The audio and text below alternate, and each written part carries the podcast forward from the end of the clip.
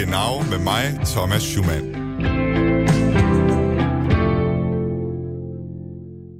An alle Letztwählerinnen und Letztwähler an den deutschen Rundfunkempfangsgeräten. Deutschland. Wählen Sie die Partei Europa wieder positiv besetzen, damit Deutschland nicht erneut verliert. Ausfahrt. Ich kam vom Ping-Pong-Keller und habe mich in der Zimmernummer geirrt. Das Hotel ist etwas unübersichtlich. Aber jetzt wissen Sie, dass Sie in einer Fremdwanne sitzen und bahnen trotzdem Gleis weiter. 2. Einfahrt. ICE 16. Genau. Goddag og velkommen til Genau med mig, Thomas Schumann. I de sidste par uger har vi efter mordet på George Floyd i USA været vidne til demonstrationer og en ny debat om racisme. Også uden for USA har Black Lives Matter-bevægelsen rejst spørgsmål om, hvor racistiske de vestlige samfund er.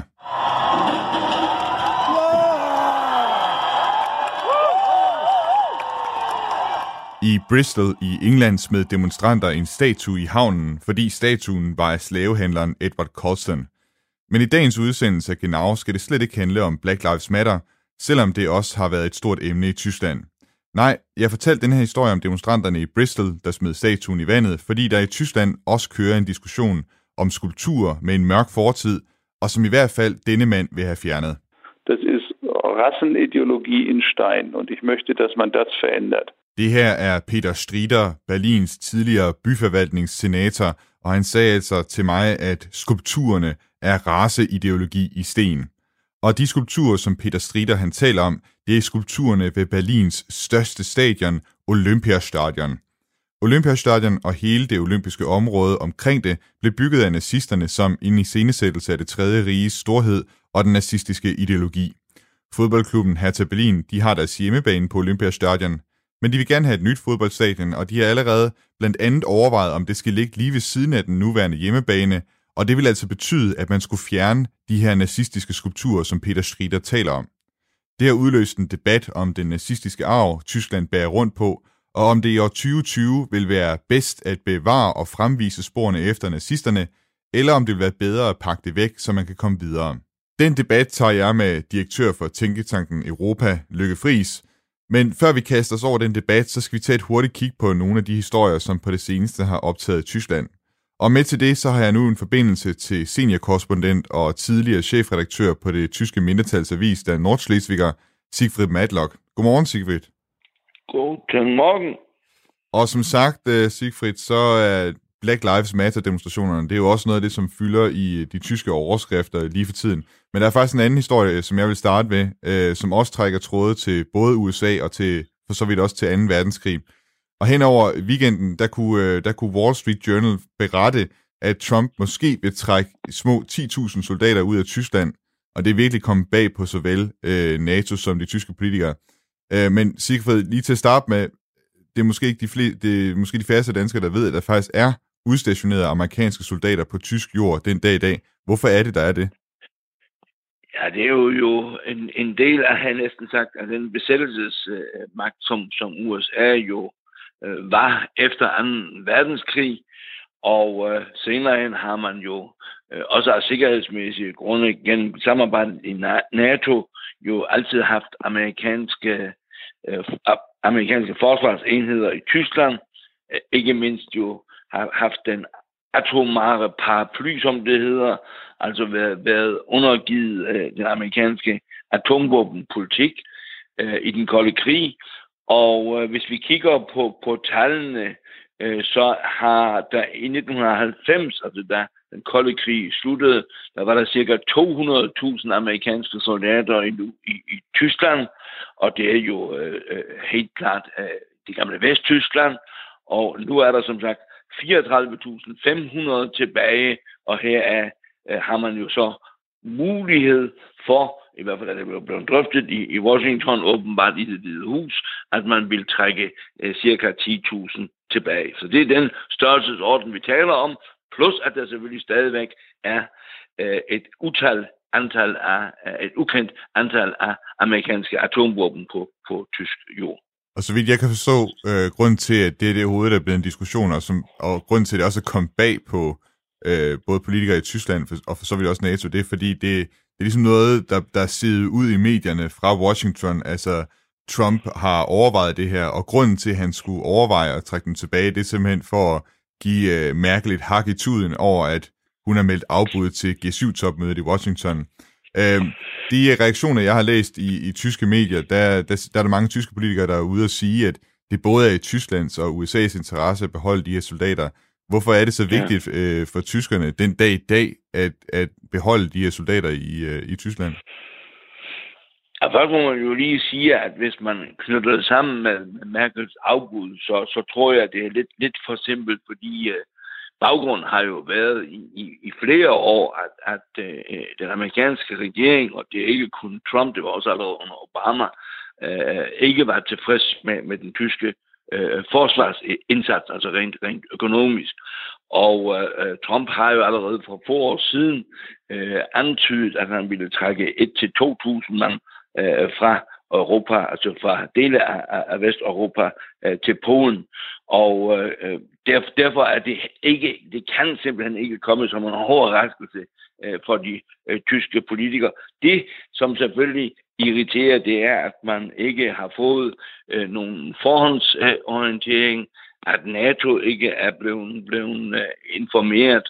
Men øh, det, som man så også skal huske, når man nu øh, er nervøs for øh, en, en, en øh, tilbagetrækning fra amerikanske soldater, og her spiller selvfølgelig også økonomiske øh, grunde en, en vigtig rolle, så er det simpelthen, at øh, amerikanerne selvfølgelig også har øh, en, en interesse i, i, i, og i deres egen sikkerhed i Europa, øh, ikke mindst øh, i, i forbindelse med, at der jo nu er kommet nogle nye kolde vinde over for, for Rusland, og øh, man må jo heller ikke glemme, at, at amerikanerne jo har øh, øh, som, som ledende magt i, i, i NATO en, en, en helt afgørende øh, rolle.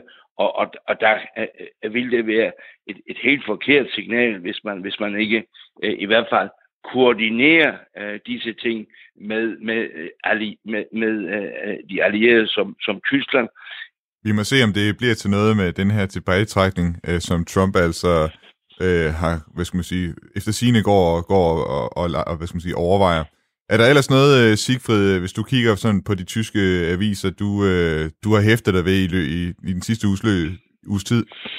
Jeg må sige, at, at det der uh, ryster uh, store dele af Tyskland og den tyske presse, er, at man uh, igen i delstaten Nordrhein-Westfalen har uh, uh, fundet uh, en, en pædofilisag øh, i, i, i byen uh, Münster, som har et, et åbenbart et meget, meget stort omfang.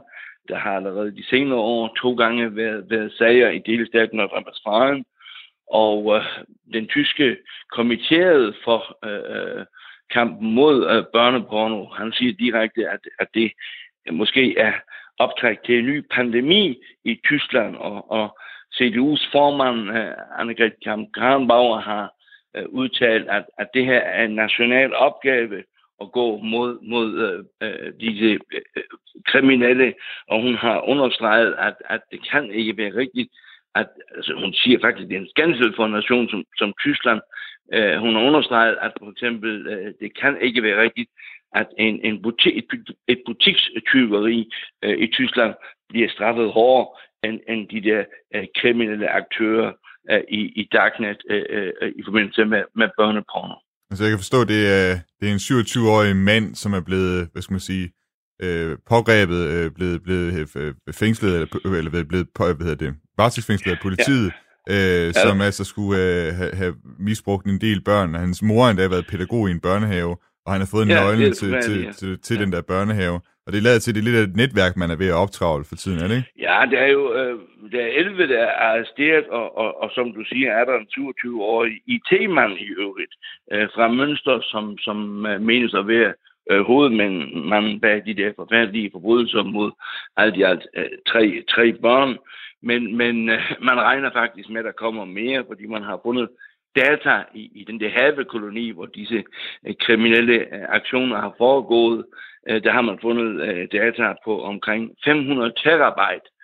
Og, og øh, sagen er jo, er jo øh, bemærkelsesværdig, fordi man allerede for et år siden øh, fik fat i den der 27-årige. Men man har altså brugt et år, øh, selvom man har øh, specialister et år, før man ligesom kunne, kunne øh, afsløre den kode, der var øh, på, på de der øh, uhyggelige billeder i nettet. Vi må se, hvad, hvad sagen øh, ender med, og om det er noget, vi, det er helt sikkert noget, vi kommer til at følge op på her på Genau også. Øhm, Sigfrid, du skal have mange tak, fordi du øh, vil være med her, øh, her i dag. Gerne. Ja, du må have det godt. Hej hej. Hej. Du lytter til Genau med mig, Thomas Schumann.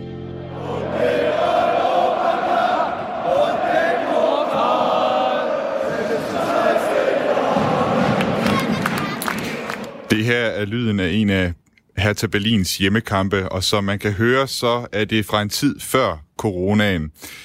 Hvad man måske ikke kan høre, det er, hvilket stadion Hertha Berlin spiller på. Men hvis du kender lidt til både historie og fodbold, så vil du vide, at den berlinske store klub, klub altså spiller på Olympiastadion i Berlin. Og det store stadion har fået sit olympiske navn, fordi det blev bygget i anledning af de olympiske lege i Tyskland i 1936. Og på det tidspunkt, der var det altså ham her, der styrede sagerne i Tyskland. Wir bauen heute die schönsten Straßen, gewaltige Anlagen, industrielle Art, neue Erfindungen haben wir gemacht, ungeheure Wohnhauskolonien, sie werden entstehen und sind bereits... Ja, uha, det er selvfølgelig Hitler, vi hørte her, og han siger altså blandt andet i det her klip, at han og nazisterne, de bygger de flotteste gader.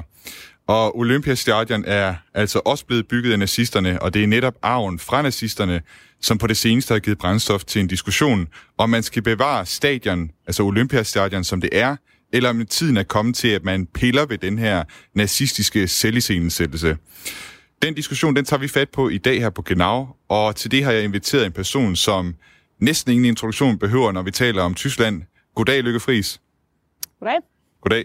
Og så vil jeg alligevel øh, introducere dig her, Lykke, øh, for dem, der ikke lige kender dig. Øh, du er direktør for Tænketanken Europa, og så har du beskæftiget dig indgående med Tyskland nærmest hele dit liv. Og først skal jeg lige høre, Lykke, du er jo også fodboldfan, øh, og så jeg tænkte på, om du... Altså, jeg går ud fra, at du, du må næsten have været inde på Olympiastadion. Det går jeg ud fra, at du har. Ja, bestemt da. Øh, adskillige gange, blandt andet også til, til pokalfinale. Øh, og, og selvfølgelig også været der som turist øh, før det, for at blive klogere på jamen, men stadionet. Øh, og det er jo på mange måder jo en, en, en, en ikonisk bygning, også når man ser på, på tysk historie. Øh, kan du prøve ja, at beskrive det, hvordan, hvordan det ser ud for dem, der ikke der lige helt kan fremkalde et billede af, hvordan, hvordan det ser ud for eksempel at sidde derinde på stadion? Jamen, altså man kan jo sige, at det der jo sker, øh, det er jo, da Tyskland øh, har VM i 2006, altså VM i fodbold, øh, der renoverer man jo så øh, Olympiastadion øh, temmelig markant, men man bevarer altså bare øh, hvad skal vi sige, det de, de historiske øh, fundament af bygningen, så man er ikke i tvivl, når man sidder der, at man... Øh, ligesom man føler, at man har været der før, fordi man jo har set øh, billederne af åbningen af OL 1936 igen og igen.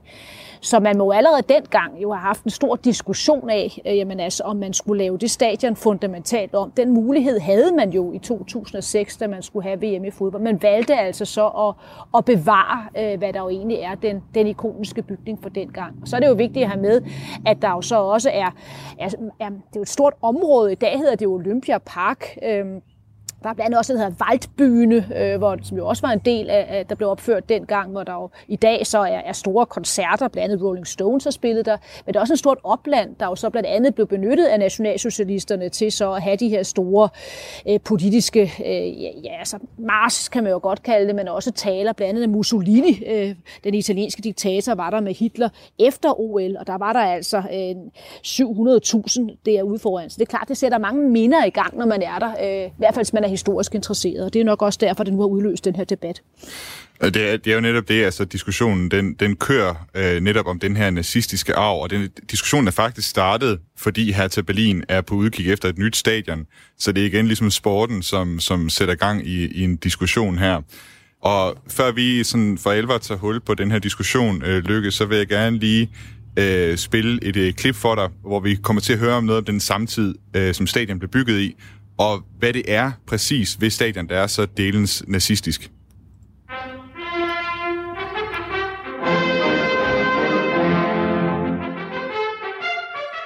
Opførelsen af Olympiastadion begyndte i 1934. Målet var, at det store stadion skulle stå færdigbygget til de olympiske lege i 1936. Det skulle stå som et monument over det nazistiske Tysklands overlegenhed, og det var præcis det, det gjorde. Ich verkünde die Spiele von Berlin zur Feier der 11. Olympiade neuer Zeitrechnung als eröffnet. Adolf Hitler han fattede sig i korthed, da han åbnede olympiaden. Der findes i Jyllandspostens udgave fra dagen efter en længere beskrivelse. På slaget 12 marcherede 30.000 drenge og piger i Hitlerungdommens uniformer frem. De gik i to rækker af 39 mand med en bred midtergang mellem de to store grupper, står der et sted i artiklen. Her bemærkes også, at franskmændene de hilste på Adolf Hitler med strakt arm, mens danskerne hilste ved at se til højre op mod ærestribunen. Der letzte Wurf von Gisela Mauermeier. Sportsligt kom Olympiastadion til at udgøre rammerne om en tysk magtdemonstration med 33 guldmedaljer. 57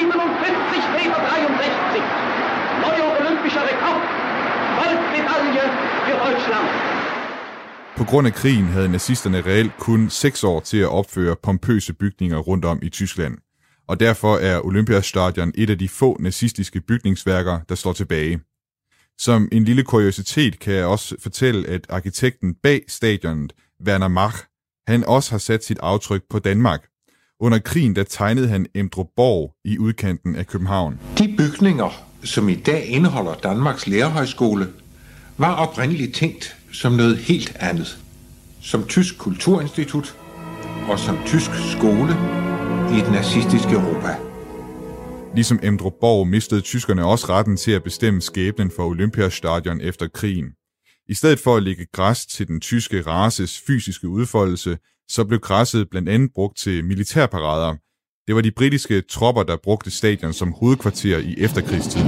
In Berlin's massive Olympic Stadium, troops of the British Occupation Army stage a military tattoo. Before thousands of German children, 2,500 soldiers from all parts of the British zone lead a revival of a colourful spectacle that in pre-war days thrilled British audiences.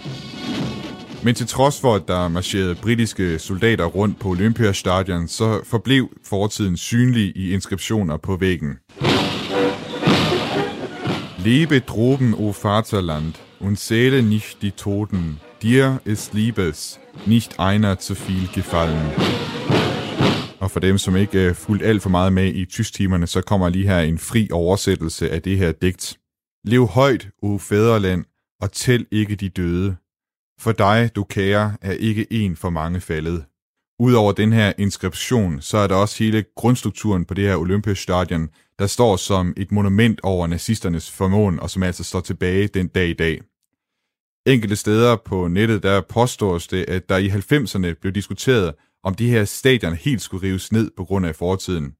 Men det står der altså endnu, og 70 år efter olympiaden, der samlede stadion igen hele verden. Schneider. Denne gang var det et verdensmesterskab i fodbold, der samlede verdens øjne på Olympiastadion. Schweinsteiger, Klose, Tor! So wird's gemacht. Og det var ikke et hvilken som helst verdensmesterskab, men verdensmesterskabet i 2006 i Tyskland, som også bliver beskrevet som et sommereventyr i Tyskland.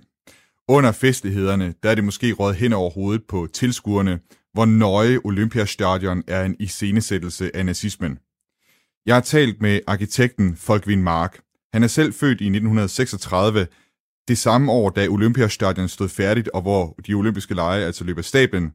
Og senere var det ham, der har stået for restaureringen af Olympiastadion forud for verdensmesterskabet i fodbold. Jeg spurgte ham, hvor det er, man kan se det nazistiske i anlægget. Es betraf die Gartenkunst, es betraf äh, die Architektur, es betraf die Bildhauerei, es betraf die Malerei, es betraf man kan se det i havekunsten, i arkitekturen, i billedhuggeriet, i malerierne, og endda så er det også et litterært og lyrisk element, da amfiteateret Waldbyne blev anlagt af nazisternes propagandaminister Josef Goebbels i samme mønster som det græske stadion Epidauros. Josef Goebbels, dem Propagandaminister, angelegt, nach dem Muster des Stadions, des griechischen Stadions von Epidauros. Det var også med den nazistiske iscenesættelse, at vi fik en særlig tradition, som alle forbinder med de olympiske lege i dag, og som har sat sit aftryk på måden stadion er bygget på. Dieses in Olympia erzeugte Feuer mit einer Staffette, mit einem Stafettenlauf bis zum olympischen Ort brachte nach Berlin. Das haben die Nazis erfunden, niemand anders. So, dafür brauchte man dann Det her med at transportere den olympiske ild fra Olympen i Grækenland med en stafet frem til det olympiske stadion i Berlin, det var nazisterne og ingen andre, der fandt på det. Genau, und deswegen hat das Stadion eine Öffnung und da steht diese Schale. Und wenn man jetzt durch diese Öffnung... Derfor er der en åbning i stadion ind til den skål, hvor ilden skulle brænde. Og hvis man kigger ud af åbningen i stadion, så ser man en kæmpe plads med tribuner rundt om. Det er Maifeld. Pladsen hedder Maifeld, fordi nazisterne forsøgte at nazificere den tyske arbejderklasse. Det gjorde de blandt andet ved at gøre arbejdernes internationale kampdag den 1. maj til helligdag, og hvor man altså samledes på Maifeld. So, und hinter diesem Maifeld, da steht dann äh, in der Haupttribüne des Maifelds, die heißt Og hovedtribunen ved Maifeld hedder meget sigende Vestwall, den vestlige mur, en hentydning til Vestfronten under 1. verdenskrig.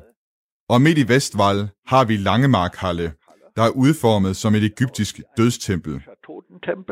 Für den Bau hat man vorher aus dem Schlachtfeld in Belgien aus Langemark die Bluterde geholt, weil man behauptete, da wäre in einer Schlacht im Ersten Weltkrieg die deutsche Jugend verblutet in ihrem Patriotismus. Dengang man skulle bygge Langemarkhalle, hentede man jord fra slagmarken Langemark i Belgien, og nazisterne påstod, at blodet fra de patriotiske unge tyske mænd, der faldt i Første Verdenskrig, skulle være i den her jord. Mitten da drin steht jetzt der sogenannte Glockenturm oder das heißt Führerturm, denn davor war eine Kanzel für die Ansprachen von Hitler. Midt for i Langemarkhalle, der står klokketårnet, som tidligere hed Førertårnet.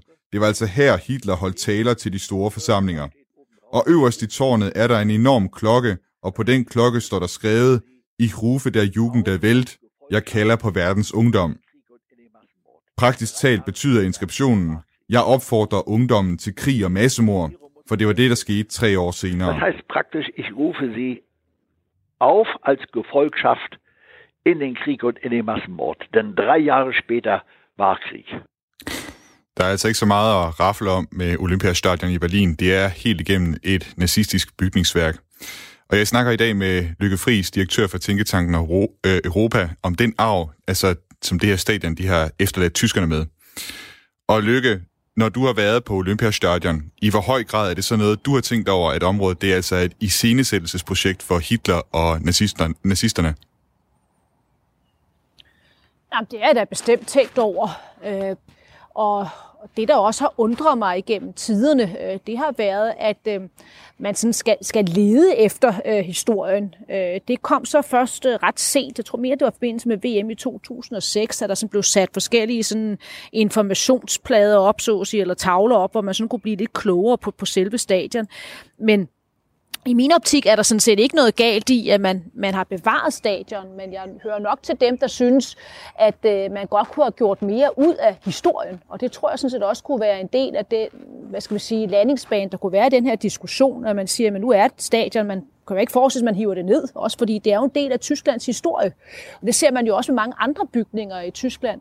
Altså tag sådan noget som, som uh, Görings, altså ham, der var nummer to dybest set i, i Hermann Göring i, i naziregimet, i hans store bygning, som han jo så sad i uh, midten af Berlin, og hvor han jo også var med til at planlægge krigen. Den bygning eksisterer jo den dag i dag. Den overtog så DDR-regimet, øh, uh, og i dag så sidder faktisk så uh, Tysklands uh, finansminister i bygningen. Og når man så kan tage sådan rundture i bygningen, jamen så bliver man netop så øh, klogere på hele Tysklands historie. Så det bliver lidt en markiterning, kan man sige, for tysk historie. Og det synes jeg er vigtigt, man, man har sådan nogle steder, hvor man netop kan se øh, overgangen, ja, både fra nationalsocialismen jo til 2. verdenskrigs afslutning, så kom DDR-regimet, og så kom det genforenede Tyskland.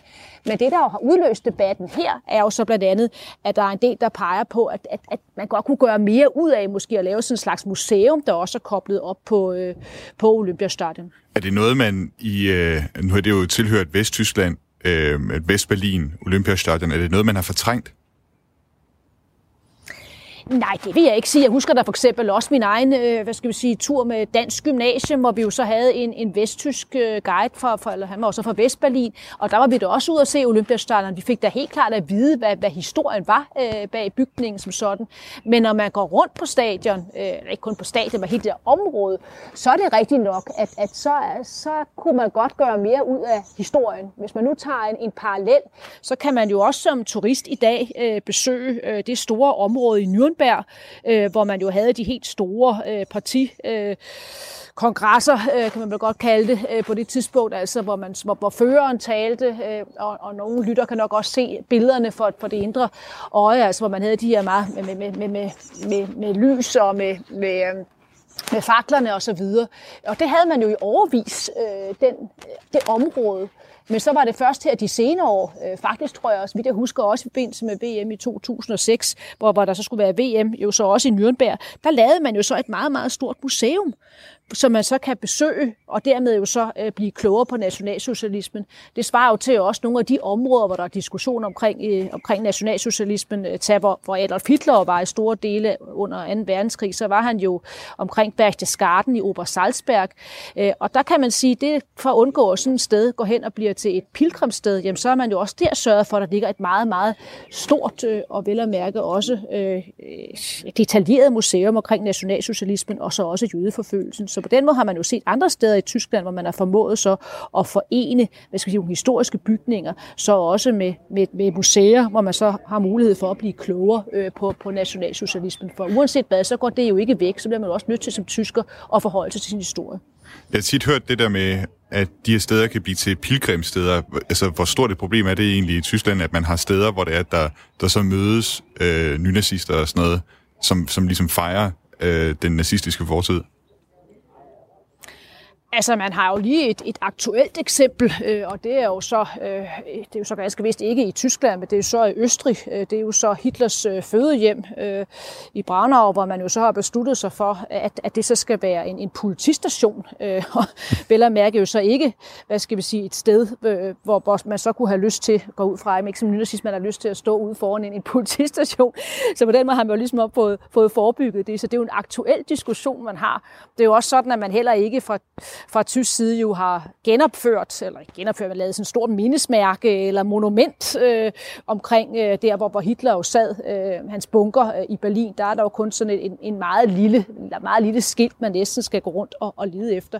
En anden aktuel diskussion, kan man jo sige, eller som skal spole lidt frem i tysk historie, det har jo selvfølgelig også været omkring DDR. Der har man jo haft lignende situation eller diskussion. Der besluttede man sig for så at rive det gamle øh, parlament ned, Palast Republik, øh, som jo så ligger helt centralt over for domkirken øh, i, i Berlin. Og det udløste jo voldsom debat, om det egentlig var det rigtige at gøre. Fordi når man river bygninger ned, så sletter man jo på en eller anden måde også en del af ens historie, og, og, og det udløser jo altid debat. Og nu kommer vi frem til en af dem, som altså gerne vil ind og forandre Olympiastadion. Altså som sagt, så skal her til Berlin have et nyt stadion, og det er så her, man har diskuteret, om man skal bruge Majfeldt, vi hørte om, til at opføre det stadion på. Og i starten af maj, der skrev Berlins tidligere byudviklingssenator Peter Strider et læserbrev i dit Zeit med overskriften Væk med diesen skulpturen. Og han mener altså, øh, som man nok kan høre her, at de her skulpturer, det er nogle af de skulpturer, der blev opført sammen med stadion. Der er blandt andet en skulptur, der hedder Der Rossenfyrer, hvor man ser en mand, der, har, der går med en hest. Han mener, at de her skulpturer, de skal, de skal væk, øh, og de, de står altså tæt ved, ved Majfeldt. Og jeg ringede til øh, Peter Strider for at høre, hvorfor det er, han mener, at de her skulpturer, de skal væk. Dieses ganze Gelände ist so, wie es heute steht, eine Inszenierung der Hele området er, sådan som det står i dag, en iscenesættelse af nazisterne. Og det hører til den propagandatribune, som nazisterne havde forberedt til de olympiske lege. Peter Strider vil ikke ødelægge det. Han vil udvikle videre på det og transformere det. Weiterentwickeln. Ähm, man muss in dieses ganze Gelände zusätzlich neue Nutzungen hineinholen. Området skal kunne bruges til flere ting.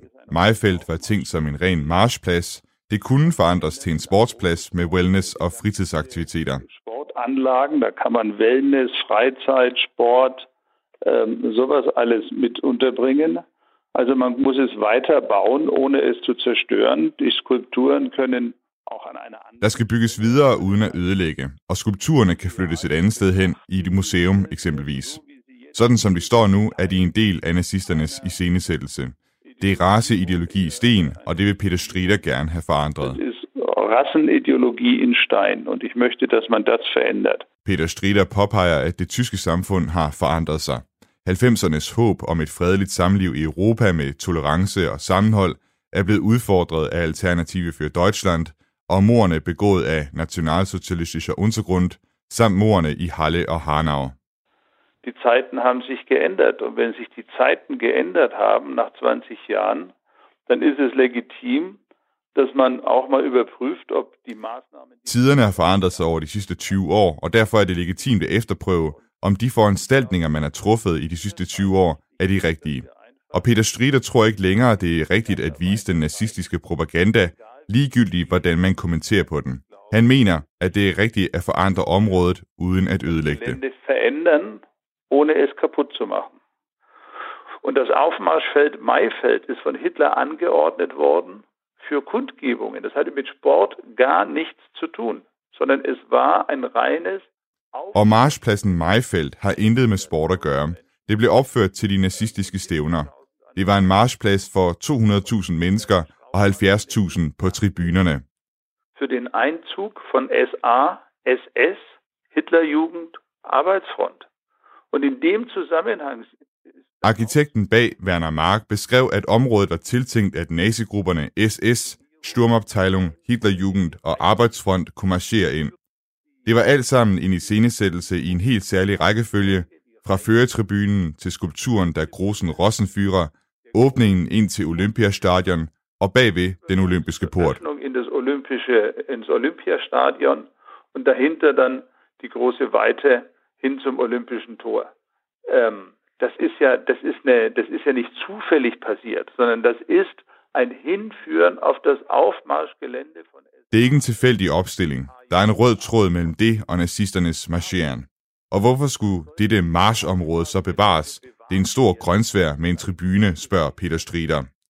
Tribunen er lige nu under renovation til et tocifret millionbeløb i euro, og det vil aldrig rigtig kunne bruges igen af sikkerhedsårsager. wird nie wieder richtig benutzt werden können aus Sicherheitsgründen. Und unter diese Tribüne kommt nun ein Museum, das sich mit der Bearbeitung der Olympischen Og det er ved foden af den tribune, at der nu skal være et museum, som beskæftiger sig med Olympiastadions historie. Så selv symbolsk underkaster man sig føretribunen, mener Peter Strider. Han synes, det er helt forkert. Ich halte das alles für falsch. Lytter til Genau med mig, Thomas Schumann.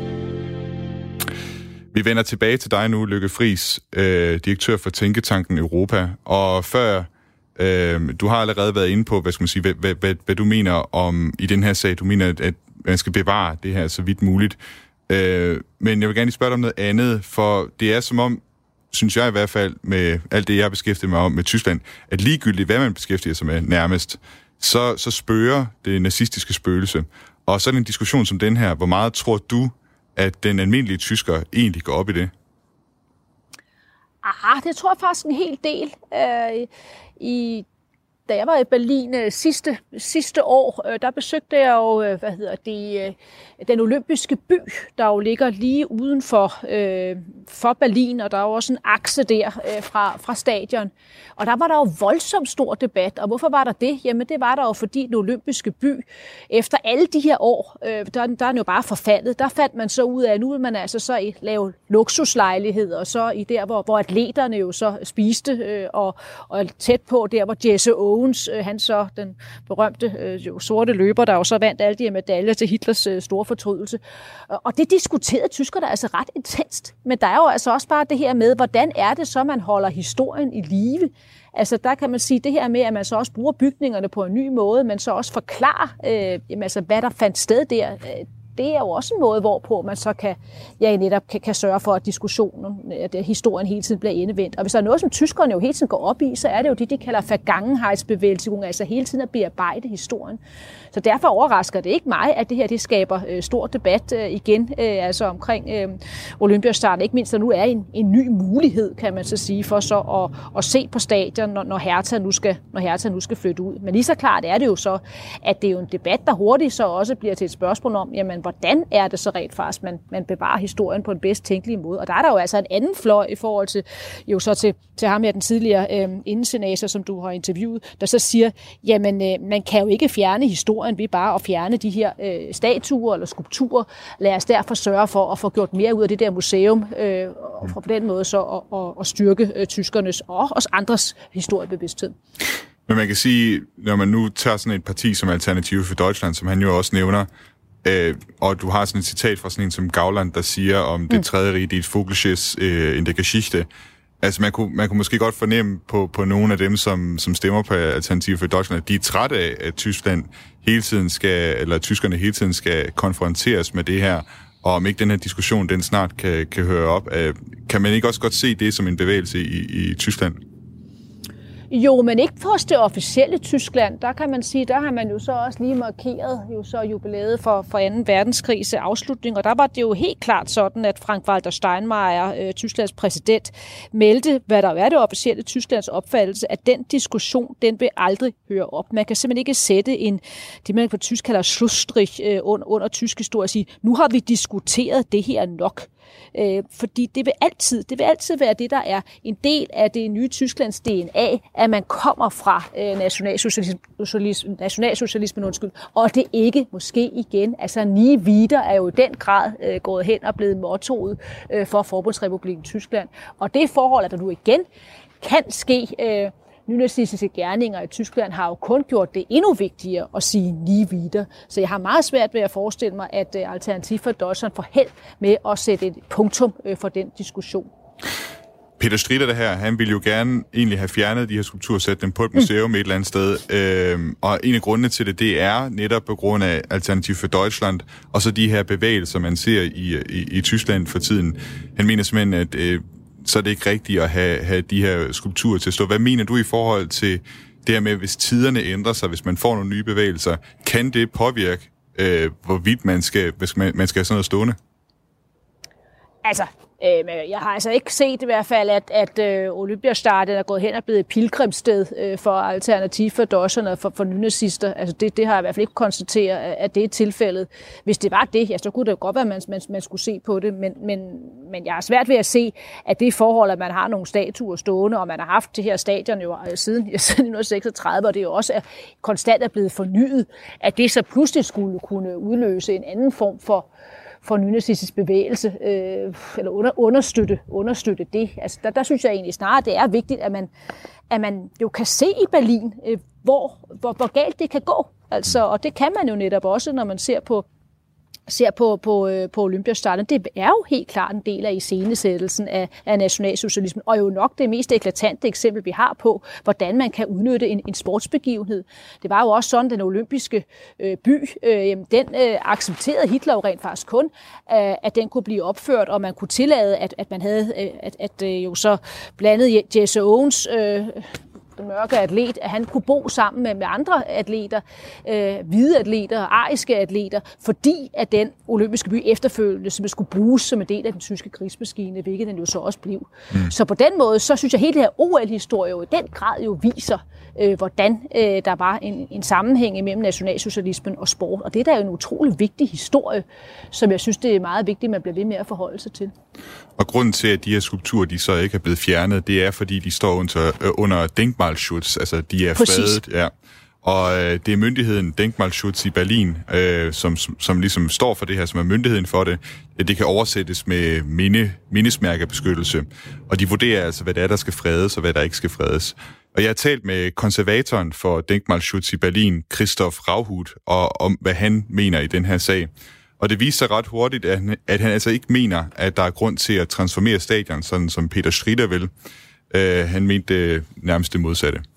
Das Stadion ist da nicht äh, alleine zu sehen. Das ist ja Teil wirklich einer äh, Gesamtanlage, die auch eine, eine Abfolge hat. Die, die Abfolge Christoph Rauhut, han siger, at uh, man ikke kan betragte stadion alene, altså hele området omkring stadion, hele det her Olympia-gelænde, det er en helhed, der havde en særlig hensigt, og som til dels, altså den her hensigt er meget skræmmende, fordi der blev lavet en forbindelse mellem sport og krig med Mayfeld, Klokketårnet og Langemarkhalle. Ähm, und insofern ist das auch, auch, mein, auch so wichtig, dass man diesen Zusammenhang äh, ähm, ja, beibehält, weil man dann erst... Derfor mener han også, det er vigtigt, at man bevarer den sammenhæng, for kun på den måde kan man se, hvordan nazisterne de brugte sport og olympiaden til at markedsføre deres ideologi og deres i anførselstegn storslåede regime over for resten af verden. In Anführungszeichen großartiges äh, Regime sie waren.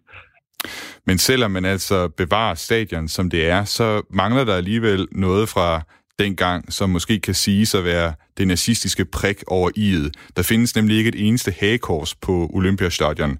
Men hvis det er så vigtigt at bevare områdets helhed for eftertiden, hvorfor valgte man så ikke også at beholde hagekorsene? Og det spurgte jeg Christoph om. Das Hakenkreuz ist ein, ein Herrschaftszeichen gewesen und ein wirklich Symbol für den Faschismus und Nationalsozialismus. Christoph han siger, at hagekorset er et symbol på dominans. Det er et symbol på, for nazisterne og fascisterne. Derfor så forbød man hurtigt hagekorset i hele Tyskland, og nu kan man kun se det som et historisk citat i den historiske litteratur. Die Kunst, ähm, die jetzt auf dem Gelände ist, ähm, ist den kunst, der er på olympiadeområdet, er ikke eksplicit et tegn på terror, sådan som hagekorset er. Det står for den kunststrategi, som det tredje rige brugte, og det skal man selvfølgelig ikke forklejne, men det er noget helt andet end et tegn, der står for mor og terror. ähm, Äh, kann man kann man sich also diese Inbesitznahme darf man der sicherlich nicht nicht absprechen, aber es ist es ist noch etwas anderes als dieses Abzeichen, was wirklich für den für Det er vigtigt at skelne mellem, for kun ved at bevare den sammenhæng, der er på stadion, kan man forstå, hvordan ideologi og indoktrinering via arkitektur og kunst fungerer og bliver instrumentaliseret. I det øjeblik, man fjerner skulpturerne, så starter man også på mytedannelsen. Og det er egentlig en langt større fare, end at bruge objektet til at gå i kødet på fortiden. Christoph Rauhut han er overbevist om, at der ikke er nogen, der bliver højere radikale af at gå forbi skulpturerne. Det er noget, der, den her højre radikalisme, der opstår som strømninger i samfundet, og i sidste ende, så skal man bruge de spor, man har fra terrorregimet, til at bekæmpe den slags strømninger i samfundet med oplysningsarbejde. I dagens udsendelse af Genau, der har vi taget fat på den diskussion, der kører om den nazistiske arv på Berlins største stadion, Olympiastadion, og jeg tager diskussionen med Lykke Friis, direktør for Tænketanken Europa. Og Lykke, nu spurgte jeg jo Peter, nu spurgte jeg jo Christoph Reihut ind til det her med forskellen på, på et hagekors, og så, hvad skal man sige, den, den kunst og hele den iscenesættelse, der er den nazistiske øh, ideologi, der er, ved, der er ved stadion. Jeg ved ikke, hvad, hvad, hvad synes du? Altså, jeg, jeg tænkte, hvis, hvis man kan sige, som Peter Strider gør, at, at det her det er altså raceideologi i sten med de her skulpturer, øh, så skal man vel egentlig definere en grænse for, hvor, hvor langt man går, fordi altså, det samme kan vel egentlig også sige som om øh, hagekorset, og så kunne det vel egentlig komme ud bedre, eller hvad, hvad synes du? Jamen, det synes jeg, du har ret i. Altså, det er jo en, det er jo en hård, fin balance, det her, øh, kan man sige. Nu skal vi også huske på, at at øh, øh, den beslutning jo så også om, om at, øh, at beholde øh, Olympiastadion øh, og, og fjerne hagekorset, den, den er bliver jo også taget umiddelbart efter øh, 2. verdenskrigs afslutning, hvor man jo selvfølgelig også har et helt andet øh, forhold jo, jo til, til hagekorset. Øh, selvfølgelig vil man også stadigvæk den dag i dag have fjernet det, kan man sige. Men, men, men tingene rykker sig jo alligevel noget, men det er klart, det er der, hvor diskussionen begynder at blive, begynder at blive lidt, lidt mudret, for man kunne selvfølgelig også argumentere for, at det ville jo også være en måde, hvorpå man så kunne for alvor så holde, holde historien ved live, så også kunne se det. Så, nej, så det er selvfølgelig en debat, hvor der ikke er noget klart svar, og det er jo nok også derfor, at det udløser den her diskussion på nuværende tidspunkt i Tyskland, som også bliver sådan meget interessant, hvor man jo netop også kan få, få, få synspunkterne frem, og de går, går hen og, og bryder. Og det er vel egentlig kun meget sundt, når man nu har muligheden for at, at se på, øh, jamen når nu øh, Hertha Berlin og bare skal have et nyt stadion, hvilke konsekvenser får det så egentlig øh, for, for det her gamle stadion. Jeg ved ikke, om du øh, også fulgte med i den historie, der kørte på et tidspunkt i Tyskland, om de her kirkeklokker, der var rundt omkring i landsbyer, som altså var blevet lavet under, under altså i, i naziregimets tid, og hvor der så også kørte en diskussion om de der kirkeklokker, de skulle fjernes, øh, fordi de blandt andet havde hagekors på sig. Jeg tænkte øh, på, Lykke, din grænse, øh, hvis, hvis du nu skulle være den, der satte en grænse, hvad, hvor vil du så sætte den? Vil du så sige, at hvis man for eksempel har sådan en kirkeklokke i, i en by, der, der eksisterer fra den tid med hagekors på, skulle man så have lov til at beholde den, hvis nu øh, indbyggerne gerne vil? Det synes jeg er svært øh, at, at sige. Øh, altså, nu ser man jo ikke lige frem hagekorset som sådan, men jeg synes, hvis, hvis man overhovedet har det, så skal man i hvert fald så beskrive øh, meget klart, altså, hvorfor, hvorfor, man, hvorfor man har det. Altså, som netop forsøg på at bevare diskussionen omkring, øh, omkring nationalsocialismen, og hele tiden have den her forgangenhedsbevægelse. Jeg vil selvfølgelig ikke bare tillade, at man kunne have en, en, en kirkeklokke med nazitegn på, uden at man så virkelig så øh, forholdt sig til det. Man kunne også godt sige, at for eksempel Albert Speer, øh, Hitlers øh, arkitekt, jamen det er jo hans, øh, hvad hedder det, lamper, man kan se øh, i, øh, i Berlins gadebillede mange steder. Altså skal de så også rives ned? Nej, det synes jeg personligt ikke, for jeg synes at de er med til så og, og, og man kan også forholde sig til, hvad var nationalsocialistisk øh, hvad skal vi sige, arkitektur, men jo så også, hvad var egentlig Albert Speers rolle? Øh, det har jeg da personligt synes er meget interessant så også at, at fordybe mig i, når man så ser nogle af de der gadelamper, så pludselig, når det er Albert Speers, så begynder man jo så også at læse mere op på, hvem Albert Speer var, og hvilken rolle han så rent faktisk spillede. Der er i hvert fald nogle, kan man sige, nogle principper, som, som de her symboler, de, de kommer lidt, og de her bygningsværker osv., de kommer sådan i kampolage med, eller det er det, der sådan driver den diskussion igen og igen, øh, ser man i Tyskland. Og jeg skal lige øh, lave et, et, et nedslag mere, for der er faktisk et andet sted i Tyskland, hvor man også har set den her diskussion komme op, øh, hvad skal man sige, i en lidt anden kontekst. Demokrati har ganz viel med gesunde menneskeforstand zu tun. Som vi har talt om her i Genau, så har der over de sidste måneder været et stigende antal demonstrationer mod politikernes nedlukning af samfundet i Tyskland på grund af coronavirusen. Og til de her demonstrationer, der deltager der altså også en del af de såkaldte anti-vaxxers, altså folk, som ikke vil lade sig vaccinere mod corona, når det bliver muligt engang. Og det har pludselig også fået hele diskussionen om corona og vacciner til at handle om det her. Ohne Lösung der Judenfrage keine Lösung der Menschheit. De her anti de føler sig nemlig set ned på samfundet i en sådan grad, at de har hævet en historisk reference op fra 40'ernes Tyskland, og det er altså en reference til, hvordan tyskerne behandlede jøderne dengang. Det var sådan, at jøderne blev udstyret med en såkaldt øh, en jødestjerne, en gul jødestjerne, der var sekskantet, og hvor der stod jude på, sådan at man kunne udskille jøderne fra det tyske samfund. Og det er altså den jødestjerne, som de her demonstranter er begyndt at gå med. Men i stedet for, at der står jude på jødestjernen, så står der ungeimpft, altså ikke vaccineret i midten af den her stjerne. Og det var altså en grad, altså lige en, en tand for smagløst for politiet i München. De er simpelthen forbudt demonstranterne at bære den her jødestjerne. Derfor så ringede jeg til Ludwig Spenle. Han er antisemitismus beauftragter for delstaten Bayern. Det er en slags antisemitisk øh, ombudsmand, altså en ombudsmand, som øh, hvad skal man sige, står for arbejdet mod antisemitisme. Og så er han stor tilhænger af det her forbud. Sind Sie einig mit der Stadt München, dass der gelbe Judenstern bei den Corona-Demos verboten werden soll? Ja, absolut. Jeg spurgte Ludwig, om han går ind for forbuddet, og der svarede han prompt, prompte, ja, absolut. Men samtidig så henviste han til, at der er, det sådan stadig juridisk er uafklaret, om det egentlig er ulovligt at bruge jødestjernen. Sind Sie einig? Können Sie das erläutern? Ja, das ist ähm, eine Umdeutung der Bedeutung.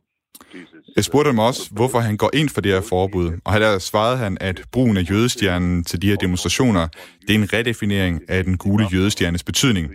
Symbolet det går, står oprindeligt for en bevidst udskillelse af det jødiske folk i Tyskland og direkte over i gaskammerne i et terroristisk regime. Dann setzen Sie damit einen Vergleich her ähm, einer demokratisch gewählten und auch demokratisch kontrollierten Regierung, die zugegebenermaßen hvis folk i dag bruger det symbol for at vise en holdning, så sætter de altså lighedstegn mellem en demokratisk valgt og demokratisk kontrolleret regering, som godt nok har måttet træffe nogle svære beslutninger, med den måde det terroristiske naziregime, de opført sig på. Og det er virkelig et tabu, og samtidig, men det kan Ludwig endnu ikke afgøre, så kan det altså også være strafbart. Was ich nicht verstehe vielleicht äh, in Dänemark ist, also ja, disse, disse, disse... Jeg havde lidt svært ved at forstå problemet helt præcist i sådan, i sådan en dansk kontekst, fordi det kan godt være, at det virker uskyndt og provokerende at bruge sådan et symbol, men jeg vil gå ud fra selv, at i demokrati med ytringsfrihed, så kan man lave den slags nye definitioner af gamle symboler for at udtrykke et budskab. Sie müssen sehen, dass wir vor dem Hintergrund einer, einer Strafrechts in der Bundesrepublik Deutschland her henviser Ludwig til, at der findes en anderledes strafferet i Tyskland, som ikke er den samme i andre lande. En af forskellene er, at forfatningsstridige symboler eller ting, der ligger op til had mod bestemte befolkningsgrupper, de bliver, de bliver regnet som strafbart, selvom det ikke nødvendigvis er tilfældet i andre lande. Jeg påpegede også over for Ludvig, at et forbud måske vil virke som et bevis for de her demonstranter om, at staten, staten rent faktisk forsøger at indskrænke deres øh, friheder. Nein, das ist genau andersrum. Øh, vi wir haben eine wehrhafte Demokratie, die sich solchen Dingen entgegenstellen muss. Og her siger Ludwig, at det forholder sig helt omvendt. Man har i Tyskland et demokrati, der forsvarer sig selv, og som bliver nødt til at stille sig op mod den her slags ting. Det er symboler og nøgleord, som man bliver nødt til at kæmpe imod. Og vi er efterhånden øh, ved at nå ved vejs ende af den her diskussion om nazistiske symboler i øh, dagens Tyskland. Og Lykke Friis, direktør for Tænketanken Europa, øh, lige her til sidst øh, med den her diskussion, der har været om jødestjernen i München. Det er jo... Øh, man kan sige, han, han, Ludwig øh, Spanle her, den øh, ombudsmand øh, for kamp mod øh, antisemitisme, han, han snakker her om, at man i Tyskland har et demokrati, som forsvarer sig over for de her symboler. Øh, kan du prøve, altså det, det, var, det var noget, der undrede mig lidt. Kan du prøve at sætte nogle ord på, hvad det helt præcis betyder? Jamen, det er jo simpelthen i henhold til den tyske lovgivning. Der har man jo ikke ret til at vise øh, for eksempel nationalsocialistiske symboler. Øh, og der har man jo i Tyskland en anden lovgivning, man for eksempel har i, i Danmark. Og, og, og det er derfor, kan man sige, så er det her jo et, et spørgsmål om, om tyske lov, øh, om man skal vise øh, det her tegn. Det er ikke et spørgsmål om ytringsfrihed, når man ser det i en tysk kontekst. Men jeg tror, det er vigtigt at have med her i den her diskussion, at ting, den del, jeg tror ikke rykker sig. Men jeg tror, man kommer jo til at se af nationalsocialismen. Der er jo ting, man nu kan diskutere omkring nationalsocialismen, man ikke kunne diskutere før. Altså, det er jo ikke så mange år siden. Der for første gang var der jo så en, en satirefilm omkring Adolf Hitler. Den, der hedder Er est wieder da, øh, som jo så er en roman, der er skrevet, der hedder Timo Wernes. Det havde været fuldstændig, fuldstændig utænkt, at man kunne tillade sig at gøre grin med hvad der jo så egentlig er et, et, et folkemord. Men der kan man sige, der, det er jo så, der er man kommet så langt i debatten, at man godt kan tillade sig nu øh, at, at gøre grin med, med, med Adolf Hitler, fordi man jo så, kan man sige, har behandlet meget af den her historie, øh, og har haft den her lange, lange forgangenhedsbevægelse. Så det er i hvert fald et eksempel på, hvordan man sådan har, har rykket sig øh, i, og det gør man selvfølgelig så også, men der var bare altid været debat. Der var jo også debat omkring den film, hvorvidt det var smagløst. Øh, så derfor vil det være sådan, at du givetvis også om, om om 10 år vil kunne lave udsendelser, øh, hvor man kan diskutere, hvordan man skal forholde sig til nationalsocialismen i Tyskland. Jeg synes, at det er lidt vildt her, at du kan have en kommune, altså det, det er Münchens kommune i virkeligheden, mm. de Stadt München, som går ind og siger til demonstranter, I må ikke bære det her symbol. Altså der, der er vel også en eller anden, der er jo en eller anden anderledes, skal man sige, opfattelse af, hvor grænserne de går i, ja. i demokratiet her, ikke?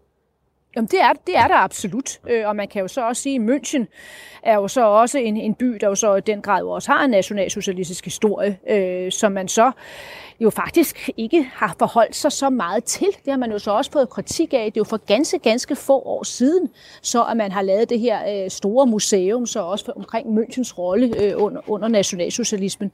Så det tror jeg måske nok også, man skal have med som, som en, en delforklaring på det. Men der er bare forskel der på Tyskland og på Danmark, hvad angår lovgivningen. Og selvfølgelig også på den måde, man diskuterer de her ting på. Øh, jeg går ud fra sådan en sådan jødestjerne i, i en dansk sammenhæng. Altså igen, det, det er virkelig, det er ikke, det er ikke nødvendigvis særlig pænt, men det, det, altså, det vil man jo ikke, øh, altså, jeg ved ikke, om der opstå en diskussion i Danmark om, at den, den, det skulle forbydes. Det vil man, tror jeg, man vil væve sig ved der er jeg ret sikker på, at man vil komme ind i en ytringsfrihedsdiskussion. Øh, og, og, og det er jo simpelthen, for det, det er jo så den danske, hvad skal jeg sige, kontekst. Den tyske kontekst, det er jo simpelthen, at der er, der er lovgivning på det her punkt. Og så er der selvfølgelig så også den, den, den tyske historie, der som bare skaber en, en anderledes debat. Tror du nogensinde, man i Tyskland kan nå til et punkt, øh, hvor man vil have det på samme måde, øh, som, altså i forhold til sådan et spørgsmål som det her, som vi har det i, Tyskland, øh, i Danmark? Nej, øh, og det hænger jo også sammen med, at, at omverdenen jo også hele tiden holder øje med Tyskland øh, på, en, på en helt anderledes måde. Altså hvis der var en mand her i København, der gik rundt med, med en jødestjerne på, hvor der stod en eller anden omkring vaccine og så videre, jamen så vil man ikke stå og tænke, nu sker det igen. Men den debat har man jo hele tiden i Tyskland.